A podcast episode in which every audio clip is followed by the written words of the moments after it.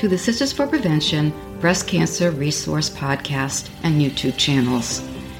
I am your host, Judy Fitzgerald, and it is my great pleasure to bring you the latest information and strategies for breast cancer survival and prevention.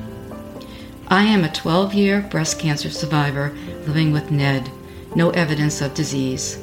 My passion is supporting the primary prevention of breast and ovarian cancers. It is my great honor to serve as a consumer advocate for the breast and ovarian cancer vaccines developed by Dr. Vincent Tuohy at the Lerner Research Institute at the Cleveland Clinic in Ohio. 2021 was an exciting year for breast cancer. It was the year we launched the Phase 1 clinical trial for the first preventive breast cancer vaccine. This vaccine is presently being tested on recently diagnosed triple negative breast cancer patients who have completed treatment. Our goal is to prevent recurrence in these patients.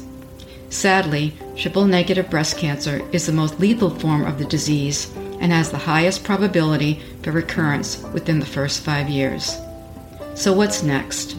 We will need support to complete all phases of the clinical trials to obtain FDA approval once the vaccine is proven safe and effective, the Cleveland Clinic has partnered with Anixa Bioscience and their CEO, Dr. Amit Kumar, to commercialize the breast and ovarian cancer vaccines and make them available for use. For all things breast cancer and to remain updated on the vaccine's progress, please visit my website www.sistersforprevention.com. That's www, the number 4, sistersforprevention.com.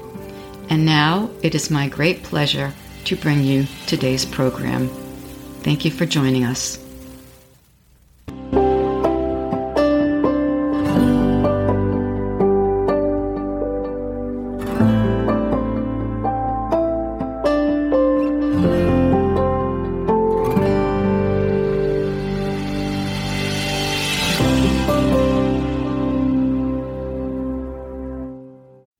Welcome back.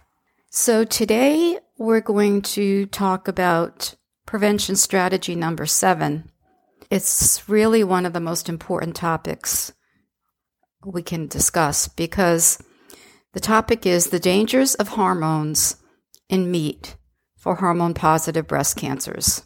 So, if you've been diagnosed with estrogen or progesterone positive breast cancer like me, you should be aware that there are many hidden hormones in our food supply that were not there when our forefathers, grandparents were around. So the meat our grandparents ate came from animals raised in farms where grazing on land or pasture raised was the absolute norm.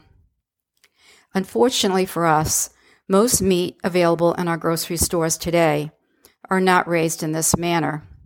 Instead, they are raised in crowded quarters fed antibiotics due to disease in these crowded pens, and fed a quote unquote vegetarian diet, which sounds good, but which consists primarily of soy.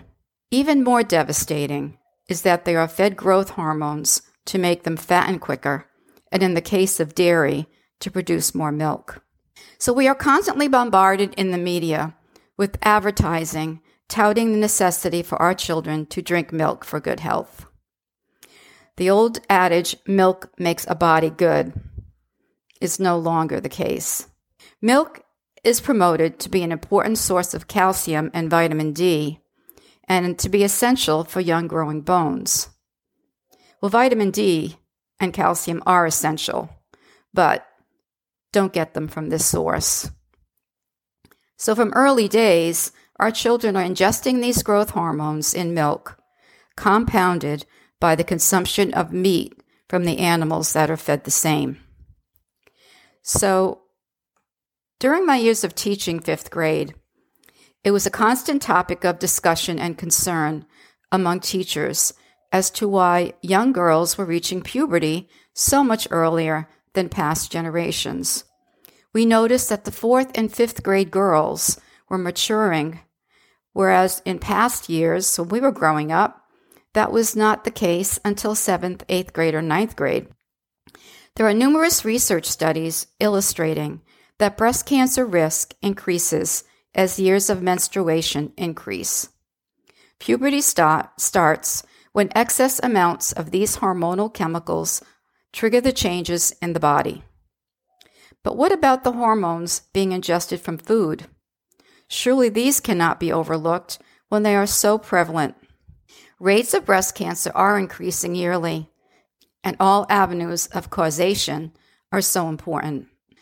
There was a devastating decision in 1991 by the FDA to approve the use of growth hormones in dairy cows and beef cattle. This was of monumental consequence to the human diet. Traditionally, all beef was pasture raised. But in the United States today, what is primarily commercially available is almost all grain fed, and animals are raised in confined and crowded quarters. The simple reason is that it's faster and, of course, more profitable. Where in the past steers were four or five years old at slaughter, today they can be slaughtered at 14 or 16 months. Farmers know it's impossible to take a beef cattle from birth weight of 80 pounds to 1,200 pounds in a little more than a year by only consuming grass. It takes an enormous quantity of corn of course, mostly GMO corn, protein supplements, soy, antibiotics, and other drugs, including growth hormones, to accomplish in a few months what used to require years. These growth hormones are commonly known as RGHB and RBST. So, what are they? BST, BST, or somatotropin, is a naturally occurring protein hormone found in the pituitary gland of animals. Bovine somatotropin, BST, triggers nutrients to increase growth in young cattle and lactation or milk production in dairy cows. Artificial BST, which is referred to as RBST, is produced using recombinant DNA technology, and again called RBST for short. RBST is commonly known as bovine growth hormone 2. When injected into cows, RGHB increases milk production 10 to 15 percent, and in some cases up to 40 percent. Approximately 17 percent of all cows in the United States are given these artificial growth hormones.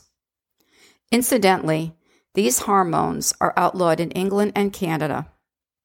So our generation and our children are the first to be raised on milk and beef from what are called super cows. Milk from RGHB treated cows also contain higher levels of IGF 1. This is known as insulin growth factor 1. Humans naturally produce IGF 1, and increased levels in humans have been linked to colon and breast cancer. Even though no direct connection has been made between elevated IGF 1 levels in dairy and elevated IGF 1 levels for cancer in humans, some scientists have expressed concern over the possibility that this could be the case. So, what can we do? The only thing you can do is to refuse to eat meat fed antibiotics or growth hormones and ensure to feed your family only meat or milk from pasture raised cows. These animal growth hormones act like estrogen in humans. Since the use of growth hormones has increased, so has the incidence of hormone positive breast cancers. My breast cancer was highly estrogen positive, so I am extremely cautious about introducing any type of synthetic estrogen into my body. There's also a lot of misleading information on meat packaging. Beware of labels that advertise meat as vegetarian fed or grass fed. Even though these animals may not be treated with growth hormones, they are fed primarily a soy diet. Soy consumption is discouraged for estrogen positive cancers. Also, look for certified pasture raised on the packaging. If it simply says organic or grass fed, these animals are only allowed limited time outdoors. Although this is better than conventional meat, the nutritional difference between grain fed and grass fed animals is dramatic. Pasture raised products tend to be substantially lower in total fat than grain fed. For example, a sirloin steak from a pasture raised steer has about one half to one third the amount of fat as a similar cut from a grain fed steer. In fact, pasture raised beef has about the same amount of fat as skinless chicken, wild deer, or elk. When meat is this lean, it actually lowers your LDL or bad cholesterol level. There are so many studies linking all dairy products to breast cancer. So, personally, I've chosen to avoid cow's milk altogether and substitute coconut milk. Many people seem to like almond milk, but although I like almonds, I don't like the taste. I also choose dairy free ice cream made with coconut milk. It's delicious and does not taste heavily of coconut. You can also purchase yogurt made with coconut, almond, or cashew milk, as these nut based milks have become a lot more popular. So, to sum up today's session, when purchasing dairy or meat products, please read the labels carefully. If it doesn't say pasture raised, please put it back. Thank you. Thank you for tuning in. If you enjoyed this podcast, please leave us a rating or review on Apple Podcasts or on feedspot.com.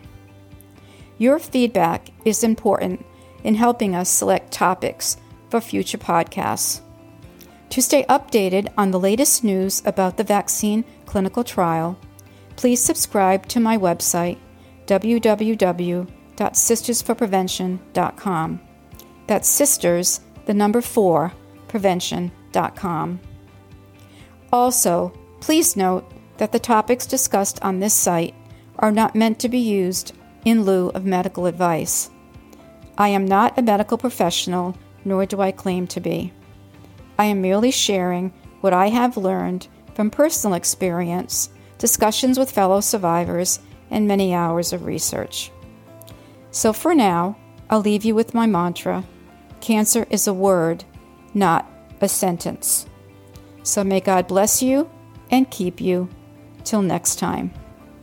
Thank you.